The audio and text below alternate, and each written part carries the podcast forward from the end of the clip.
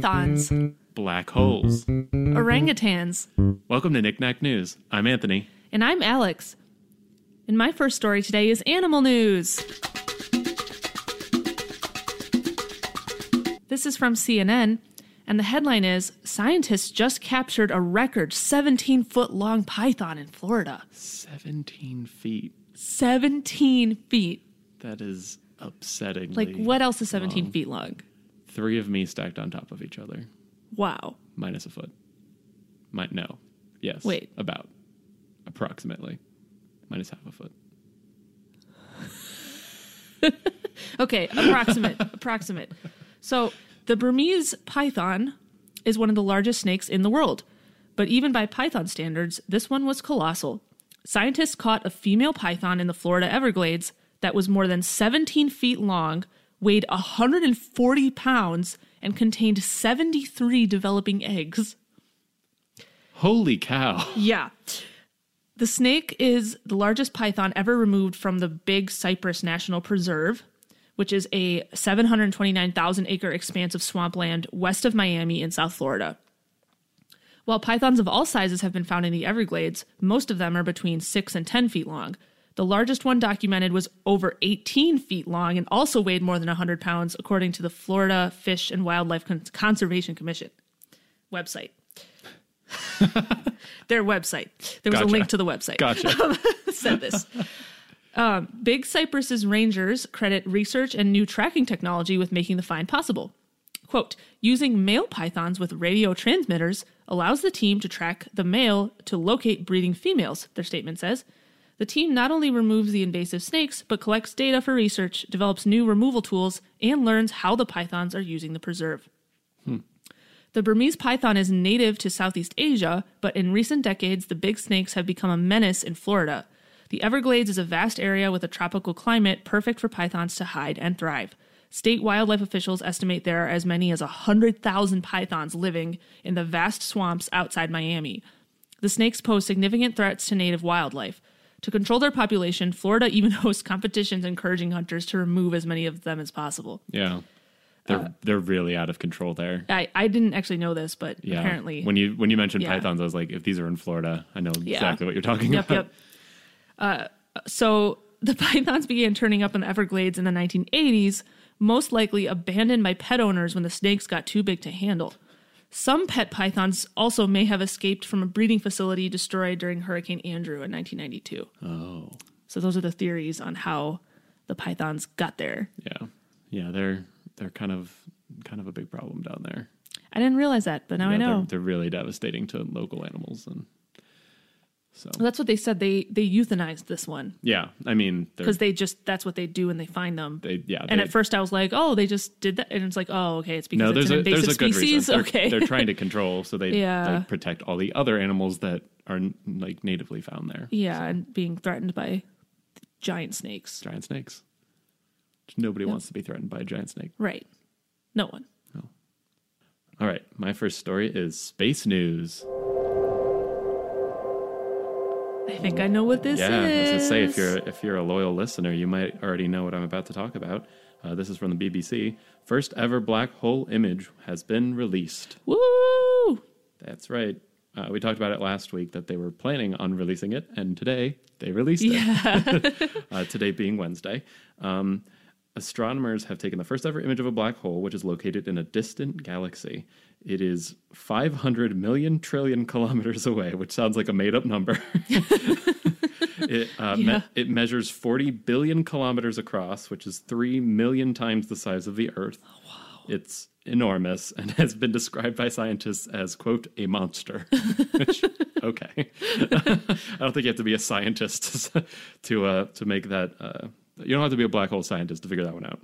Uh, the image that was released shows an intensely bright ring surrounding a circular dark hole, uh, which is pretty similar to what we speculated it would look Yeah. like uh, last time. It's pretty much just a, a blurry ring, which not to discredit how cool of an achievement this is, it's just it It's it's blurry. it's not very distinctive, which makes sense when it is, as I said, 500 million trillion kilometers away. right. Um, the uh, bright halo is caused by superheated gas falling into the hole. The light is brighter than all of the billions of other stars in the galaxy combined, which is why it can be seen at such a distance from Earth. But no one really knows exactly how the ring is created, and they're hoping that now that they've imaged one, they might be able to learn exactly how that goes down. Yeah. The image matches what theoretical physicists imagined black holes would look like. Uh, somebody was quoted in the article as saying it looks like Einstein was right again. Because this Man, he was right much- again. pretty much how he guessed uh, they would look. Uh, no single telescope is powerful enough to image the black hole, so scientists set up a uh, network of eight linked telescopes, which we talked about last time too, uh, which forms the Event Horizon Telescope and can be thought of as a planet sized array of dishes. So basically, like using the entire size of Earth to create this giant telescope. Um, each Very is, cool. Each of the dishes is located high up at a variety of lo- exotic locales, including volcanoes in Hawaii and Mexico, mountains in Arizona, and the Spanish Sierra Nevada, um, as well as in the uh, Atacama Desert in Chile and in Antarctica. So they're Wow. really they're everywhere. Um, and a team of 200 scientists pointed the networked telescopes towards uh, this black hole and scanned its heart over a period of 10 days. The information that they gathered was too much to be sent across the internet and was instead stored on hundreds of hard drives that were flown to a central processing center in Boston um, and one and also one in Bonn, Germany, uh, to examine the information. So they had like they literally it was too much. I think I saw somewhere it's uh, five petabytes of data, which is over five million gigabytes. Wow, which is That's so much a data. ton of data. Um, uh, yeah, that's so the pictures out there. Uh, I'm sure. I, I feel like everyone's probably seen it because I saw It's like everywhere. dozens of stories about this. Did you see the picture of the lady that was the grad student that worked on it, like standing Yes, with the uh, hard drives? I have, yeah, 'Cause I saw that name- picture Her too. name is, uh, I think, uh, Katie Bouman, yeah. um, and she led the development of the algorithm for the project. Uh, so, shout out to her. Shout that's out to really, her. That's really cool. yeah. Um, but yeah, there is a picture also of her just standing with the just all of these hard drives. That is so cool. it's really neat. And I mean, from now, who knows, like what we'll learn from this? And I don't know if they plan to keep monitoring it or. I think I saw somewhere that their next step is they're going to try to find get a picture of another one. Oh yeah, I think they're going for the one that's at the center of the Milky Way, which is Oh, okay. it's, it's harder to get a picture of because sense. it's it, It's even though it's closer, right? it's uh, the light is less bright. Oh, okay. I don't know if it's necessarily smaller. I didn't. I don't. I just don't okay. Okay. Um, but uh, it's yeah that that's what makes it harder to photograph than this one. This one just happened to be really really bright. So So cool. It and really I is. like how they I, I saw somewhere too that they so you mentioned this that there were multiple data processing centers, but I think like three different teams like tried to reconstruct the image Oh, yeah, into I- its thing to, and then they like compared it and they were like, Did you get the same answer as me? And they all got the same answer and they're like, It's real. yay! So if you're a skeptic out there, Yeah. it wasn't just like one person doing it or something. It was or somebody taking multiple a, a blurry separate photo teams. of a ring. Yep. just blurring a photo of a ring. It's a black hole. it's a black hole, guys. Oh yeah, it, it's super cool, Yeah, um, and it's just tr- like the fact that they can get that picture at all is just amazing. right. Five hundred million trillion, or was Yeah. it trillion billion? Trillion billion, I think you said. Million trillion. Million trillion. Wrong on all counts. That's a that's a huge difference, but the scale is so big that you don't even like. yeah, it's it's It's very hard to imagine the meaning of these words. that. Yeah, like the compre- you can't comprehend these words. Yeah. It's too big. Okay, my next story is also space news. Double space news. double space. This is from gizmodo.com, and the headline is These astroecologists are using star spotting tech to count endangered animals. And I will explain how Hmm. Okay, that works. I was gonna say that. Astrophysicists sometimes turn to thermal infrared technology to help them find and study stars. The technology has been around for decades. Now, some of these scientists are bringing their expertise to the world of conservation. In what the researchers are calling the first official collaboration between astrophysicists and ecologists, a team from Liverpool John Moores University went in search of Bornean orangutans, a critically endangered species that hides in the forests of Borneo, a Southeast Asian island. Their work will highlight the way drones equipped with astrophysicist infrared imaging technology can more quickly and effectively count the number of individual orangutans in the forest canopy more effectively than people can. This experiment's success has opened the door for experts to use this stargazing technology to examine other rare and endangered species. So basically, they're using it to like assess how many of those animals are in a given area. So Quickly. instead of instead of looking away from the Earth, they're looking towards it with these. Yeah. They just took them and just flipped them around, Right. point them back at us. Yeah. the study, which has been accepted for publication in the journal Unmanned Vehicle Systems, which It's a lot of journals, aren't there? I know. I don't know why this made me laugh so much. This is funny. It, um, the study involved a drone pimped out with a regular camera. That was the verbiage the article used. I hoped. and a thermal camera and a group of field ecologists, and they looked at who could spot the most orangutans. So they had a regular cam- camera, a thermal camera on the drone, and then a group of people. And they compared which group could spot the most orangutans, basically. So in total, the drone found 41 orangutans, whereas the field team could only find 28 in the same area. The drone also captured images of pygmy elephants and proboscis monkeys, hmm. which are also rare species. yeah. The astrophysicists souped up thermal cameras can hopefully help save researchers hours spent searching for orangutan nests from the ground to keep track of their populations. This traditional method takes a lot of money and time. While the exact number of Bornean orangutans left isn't certain, conservationists believe a little over 100,000 remain in the wild. Uh, orangutans are the first species this team has has shown it can track using tools from astrophysics. The scientists are currently finishing up another paper using the same technology to look at spider monkeys, and more types of animals will follow. The ultimate goal is to build an autonomous drone to count these species and help protect them.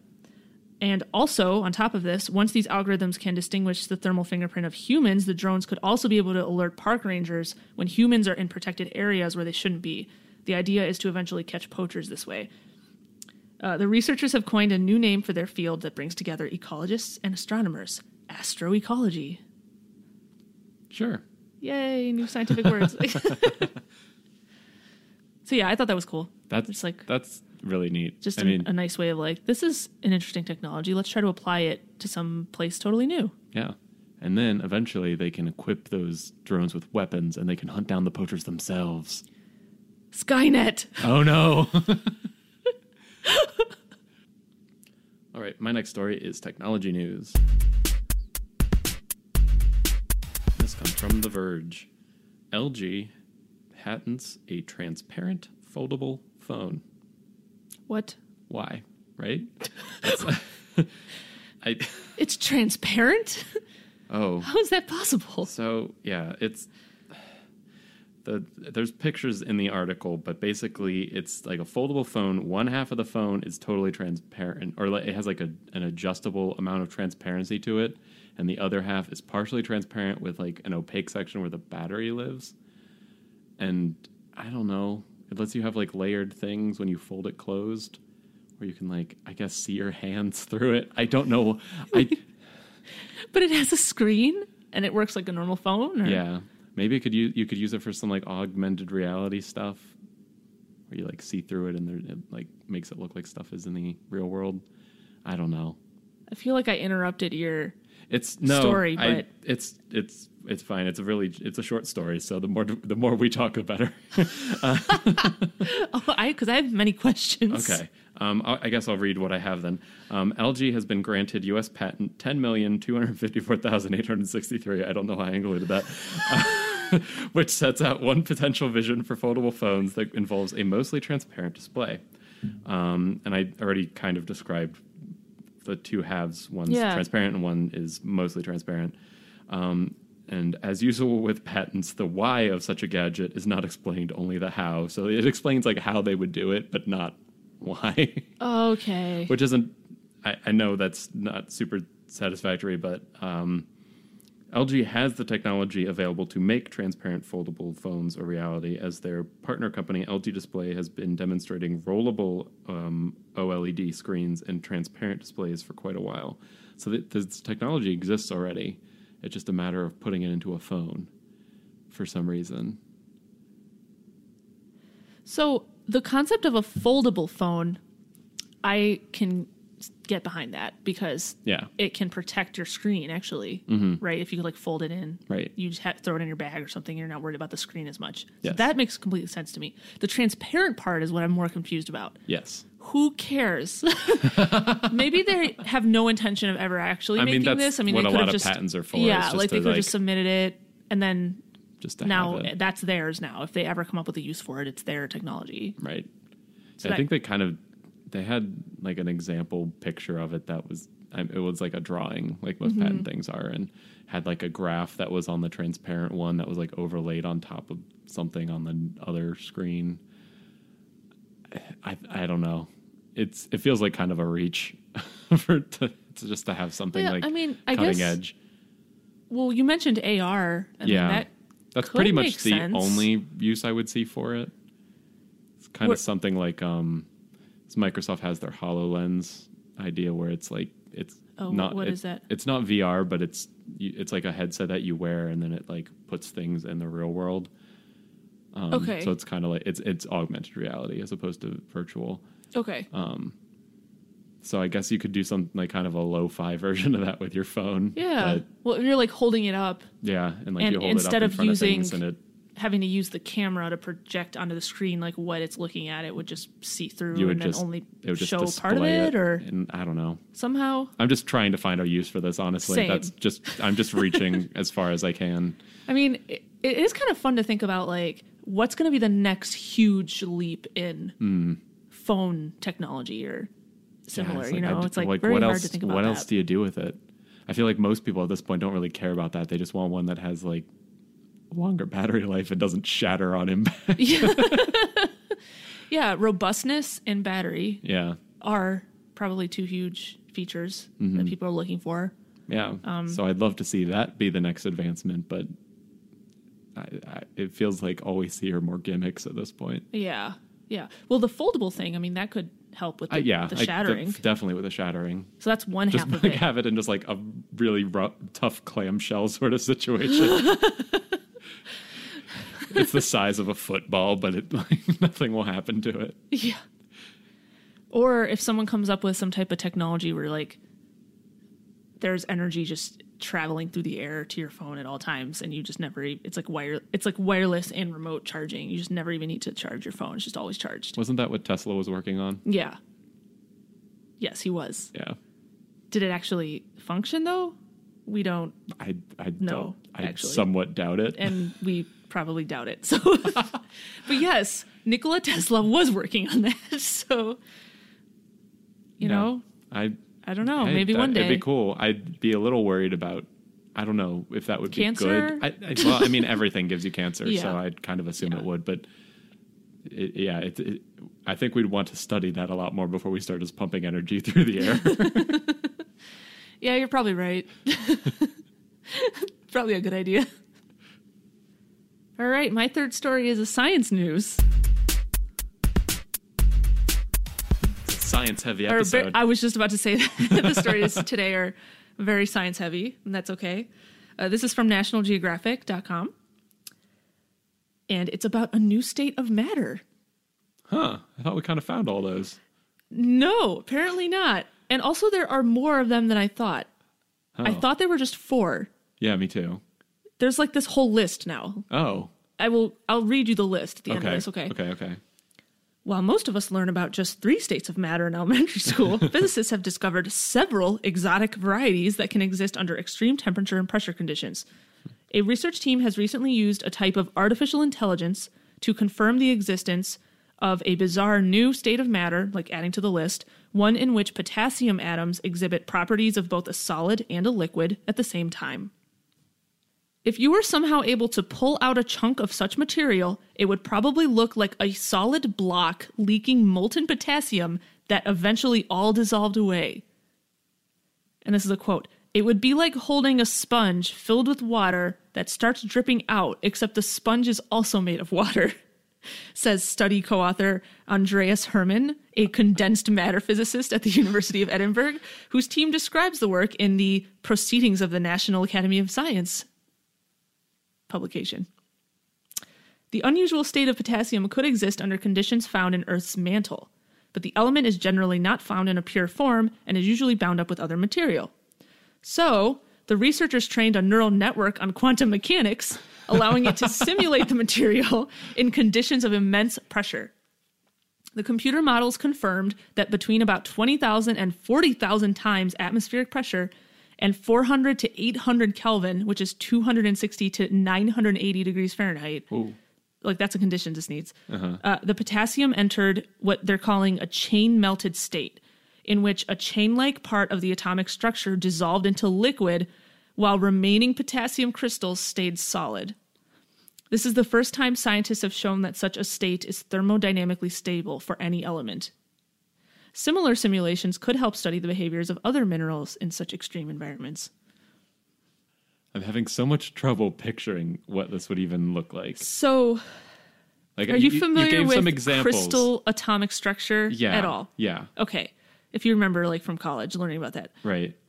So it, it went into a little more detail about the structure of this in the article. Okay? So basically, there's like the at in these conditions, potassium, the structure of it turns into this thing where it's like the crystal structure, but in between the crystals, there are these like chains of of atoms, like in between the the crystals, I guess, and those chain parts is what liquefies and the rest of it stays solid. But I think it like must keep somehow converting to like more chains or something, and that's how it keeps. That's how why they're saying it's going to like, It's- keep like dissipating. I guess. Okay.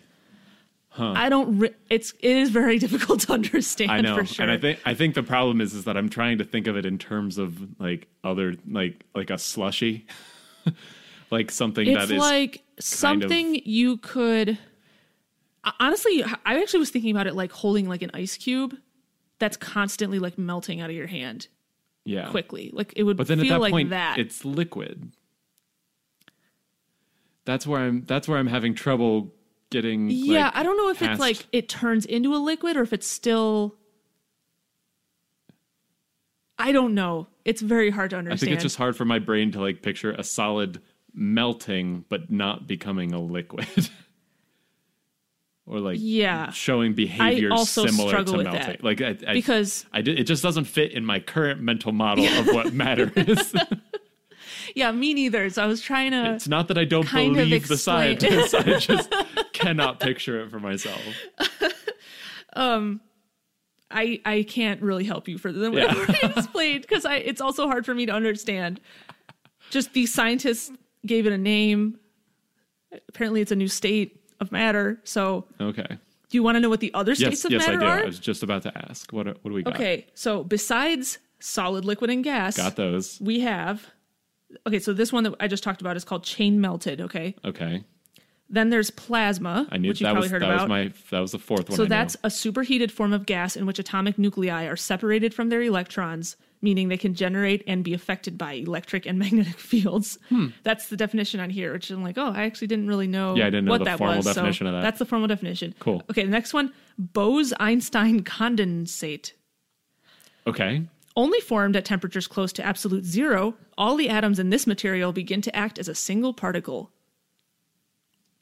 Huh. I'm shrugging. You can't Yeah. see me. I yeah. It's another one where I, just what does that even look like? I, Like you can't. I can picture the the big three and the plasma. I cannot. I do not know what this would look like. okay, there's four more. Oh my. What? Superconductor, Okay. which you've heard of, but apparently that's an official state of. Ma- I'm assuming you've heard that I've word heard before, the right? term. Yeah. I don't. A state achieved when certain metals are cooled to low temperatures and electricity can move through them with no resistance. Apparently, that's officially a state of matter now. oh. Um, then there's superfluid, a liquid cooled to near absolute zero, but it's still liquid, so that it can flow without friction, even climbing up the sides of a container and dripping down the outside. Whoa. Superfluid. Okay. So this is just these these other states are just magic, is what I'm gathering. Yeah, like does physics even exist anymore the, in these conditions? I guess not. I don't know. They're just breaking all the, Just the they're laws. breaking They're all the gone. laws. Okay, the next one is degenerate matter. Only I'd say this is all degenerate matter. Call the call the police on this matter. It's breaking it's a degenerate. breaking all the laws. Okay, so this one is only found under the extremely high pressures achieved in white dwarfs and neutron stars, two types of dead stars. Specific. Very specific.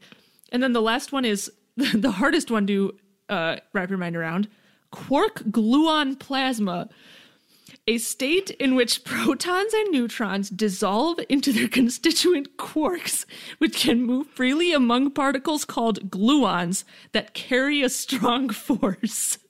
like, what does that even mean? That was complete gibberish, but that's So the it's like- definition of this. Subatomic. Well, it's like So- subatomic or sub subatomic Sub- particles, Yeah, That's what quarks are. Quarks right? Yeah, neutrons and protons and stuff are subatomic particles, or are those just atomic particles?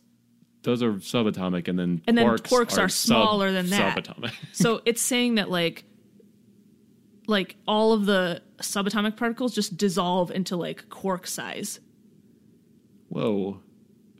and then there's something else called a gluon, which I've never heard of before. I've I heard don't the understand. term, but I do not know what it means. Move the quarks can move freely among particles called gluons. Like what is that? I don't know. So it basically it's just like super dissolved, yeah, I guess. wild. Huh. Yeah, there's all these states of matter. I didn't even know. I mean, I get now why they don't teach them in school because kids' minds would would explode. Yeah. One of the states of matter, the water just flows up the side of the glass. Like, what is happening? But teacher, that's that doesn't. they just explode right there. yeah, that's what would happen It's if you tried to teach this in an elementary school. that's just science. Although maybe one day everyone will just understand this and it'll just be like, oh yeah, that makes total sense. Like maybe that will happen one Gosh, day. Yeah, those And kids it's just are blowing be, our minds. Those kids are going to be obnoxious. Let's talk about superconductors and superfluids. Back in my day, we only had three forms of matter. Yeah. We knew exactly gonna what we knew exactly what they did. Now I don't know anymore. Just don't know. I don't know anything. My last story is health news. And this comes from USA Today. Uh, dogs may accurately sniff out lung cancer through their super sensitive noses, Whoa. research shows. That is very fascinating. Right? Um, so, using their super sensitive noses in a scientific exper- experiment, dogs were able to sniff out lung cancer in samples of human blood with 97% accuracy. What? according to new preliminary preliminary research and like those numbers are insane but also they only had a sample size of four dogs so Well, how many cancer patients were in the study? they didn't say Okay. i think that's I'm why it's have to go look this up preliminary research Okay, because that's fair. like they're just trying something and hopefully And now they'll do a more formal okay, experiment that makes sense. um, but specifically three out of four uh, two-year-old beagles correctly identified samples of blood with lung cancer 96.7% of the time and then they identified that a sample did not have like a normal sample was not cancerous 97.5% of the time. Wow. so like pretty high accuracy. Um, for whatever reason the fourth dog was quote unmotivated to perform researchers said. So it wasn't so much that it was wrong it was just not trying. It just didn't care about the experiment. this dog doesn't care about the advancement of science um, the smell receptors in a dog's nose are as much as 10000 times more accurate than those in humans which yeah, that's yeah, that's true. I think that's that's pretty well known. Um, the study was performed by Heather um, Hunkiera, who I hope I'm pronouncing that right, uh, a researcher at BioScentDx, a Florida-based pharmaceutical lab, and it was presented at the American Society for Biochemistry and Molecular Biology, uh, their annu- annual meeting in Orlando. So that sounds pretty legitimate yeah. which is like hope I mean hopefully this is something um, and although there is of course no cure for cancer early detection offers the best hope for survival and these results could lead to new non-invasive cancer screening approaches that would make it much easier Yeah. to, to detect if somebody has it so Yeah, definitely. I mean, i mean like i said it's preliminary and might have been just a fluke that they found three dogs who happen to be real good at this but that's I mean, it seems compelling. that amount of me consistency w- even with just three dogs is pretty Yeah. that's definitely worth it's investigating a really high percentage. yeah that's that's unheard of in like just Yeah. results for for experiments experiments like this so i mean hopefully something comes of it Yeah, I mean, it's not really that hard to believe that this is true because it, it is true. Like dogs can sm- like detect so many really subtle mm-hmm. Like chemicals and scents of different things. Like, so if there's anything in there that's giving off some type of scent signature at all. yeah, like that they, probably can detect. it. Yeah, Wow, that's amazing. right. All right, it's time for breaking news. Ooh. It's part of the show where Anthony and I look up stories that were just posted today or just happened today, and we read them to you on the fly. Ready, set, go! Go.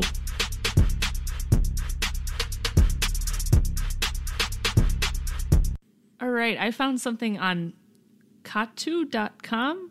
I think it's a local news site. Okay. And the headline is Deputies surround burglar in Oregon home. Find out suspect is a Roomba trapped in the bathroom. That's incredible. That's so good. That's so good. Um, And deputies responding to a 911 call for a burglary in progress at an Oregon woman's home ended up catching the culprit, a robotic vacuum that was trapped in her bathroom. The initial call came in from someone reporting that a stranger was in her bathroom and the person had the bathroom door locked. Uh, she said she could see shadows moving under the door. Within minutes, several deputies surrounded the home, calling for a K9 team as backup. oh my god. They say they could hear a rustling noise coming from the bathroom. After calling to the suspect, in quotes, several times over a loudspeaker, deputies went into the home with their guns drawn. After opening the bathroom door, deputies say they found an automated robot vacuum crashing around on the floor. um, and then there's just a quote by one of the guys, and uh, that's that's pretty much it. And then and then the the uh, police department posted a funny post on their like Facebook page, and it says "Most Wanted captured," and it's a picture of a Roomba. God, that is amazing. so I'm surprised this doesn't happen more often, honestly. yeah, you think? Did I ever tell you about the time my parents' Roomba got locked itself in a room, or didn't lock itself in a room, but it got stuck? It like they were like, "Where did it go?" And like it was in the basement, and they were looking around for it. They couldn't find it, and then they found it in a room, and it had closed the door on itself. My cat does that sometimes. It's like, how did it even do this? Like, it's like an animal. I don't know. You'd think just like listening at it from like outside the door for even a couple seconds would have cued you into that it wasn't a person. You would think they do make a They're a specific very, sound. there's a very tiny person in there. They're whirring and they keep running themselves into a wall. Not a very good burglar. Like, doesn't this person know that they have a Roomba and that it was like turned on? well, they said it was a house sitter, I think. oh, did it? Did I? I came across this article too. Oh, this article didn't say that. yeah, this one said it was a house. The one that I the one that I found said it was a house oh, That sitter. makes so much more sense. just like, how do you not know that you have a Roomba in your house? Like, it's just like, what happened here? so yeah. That's funny. Okay. Uh, I found my story on ABC 7 Chicago, which All right. is the local station.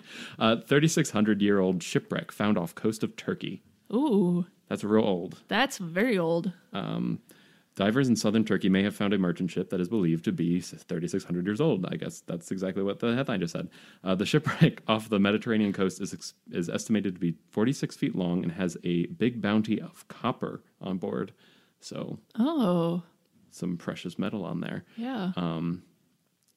The gover- governor of Antalya, I don't know where that is. Oh, Turkey, I guess. near where the, near where the discovery was made, says it's a breakthrough in underwater archaeology, which is, I guess, a, a subset of archaeology. yeah, I guess uh, so. Um, and the, the ship was also carrying what they said are the earliest industrial products in the world, but they didn't go into any more detail than that, so I don't really know what that means. I guess hmm. machine made products. Um, earliest industrial products. and experts suspect that it sunk after sailing into a storm, which seems like a pretty safe bet. It's probably storm, Yeah. storm or other ship. I don't know why else. What else sinks your ship? or what else would what else would sink a ship? yep, that's pretty likely. It was a storm. Yeah, Yeah. It's a really really old shipwreck. That's full cool. Of, full of copper. So copper and other goods that are unspecified. Yes, industrial goods. They said. Interesting. I'm actually really curious as to what that is that Yeah. long ago. Like, I kind of wish they'd said more because I, I for some reason I'm picturing a big furnace, and I don't know if that's right. Industrial goods. Like maybe it's like pots or something like that were made a special way by Made with machines or like or something. I don't know. All right, that's our show. Thanks for listening, everybody. we post episodes every Friday. And as always, the links to this week's stories will be in the episode description. You can subscribe to Knick-Knack News on Apple Podcasts, Google Podcasts, Stitcher, or whatever other app you'd like to use. And hey, while you're on there, maybe uh, leave us a little rating. Leave us a leave us uh, some stars. Five's a good number. We like stars. Five's my favorite number of stars. If I if I have to choose, I would say five is my favorite number of stars, and you should you should leave that many in a review. We love to read them. We do. Uh, you can also follow us on Facebook at facebook.com slash knickknacknews and on Twitter at, at knickknacknews. All right, thanks for listening, everybody. We'll see you next week. Bye. If you were to somehow pull out a chunk of such a material, it would probably look like a bla- a solid black. Blah, blah. Blah, blah, blah. this sentence is so tongue twistery. Okay, starting over.